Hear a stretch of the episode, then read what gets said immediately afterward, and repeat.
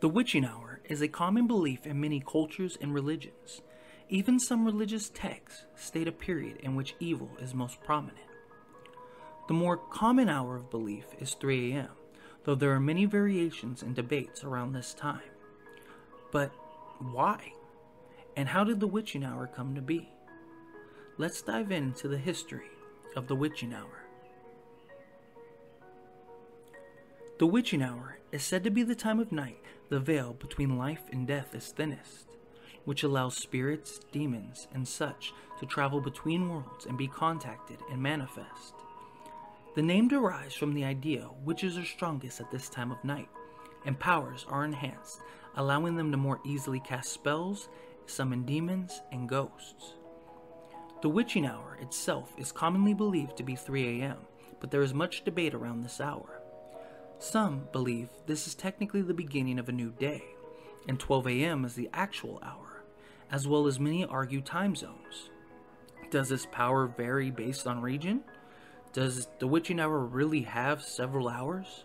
I mean, when it's 3 a.m. in one place, there are plenty of places that it's not. In some religious texts, this is the devil's hour, for Jesus was said to be crucified at 3 p.m. Thus, the inverse is 3 a.m making it an hour for demonic activity. The phrase witching hour began sometime around 1835, with some saying it began in 1535 when the Catholic Church banned activities between 3 and 4 a.m. with the rise of concern of witchcraft in Europe. Witch hunts, demonic activity, exorcisms, and rituals have all become intertwined with the 3 a.m. hour. This and the number three, mocking the Holy Trinity. As much as people believe in this hour, there are many that call it a myth or urban legend used to explain things during a time period of the past that were extreme. Like most folklore and urban legends have been debunked by modern medicine and science, the witching hour may be no different. Myths, tales, and stories get passed down generations, and many turn into actual beliefs. The witching hour may not be so much about the paranormal as it is about biology and the sleep cycle. For most people, 3 a.m. is when their bodies hit REM sleep, the deepest sleep possible. REM sleep does a few things to your body, such as lowering your heart rate, lowering your body temperature, dulls down as many functions as possible to give your body the best sleep. Thus, if you wake up during your REM cycle, you will feel extremely weird and fear begins to settle in. This is a big explanation for sleep paralysis, but I'll save that for another video.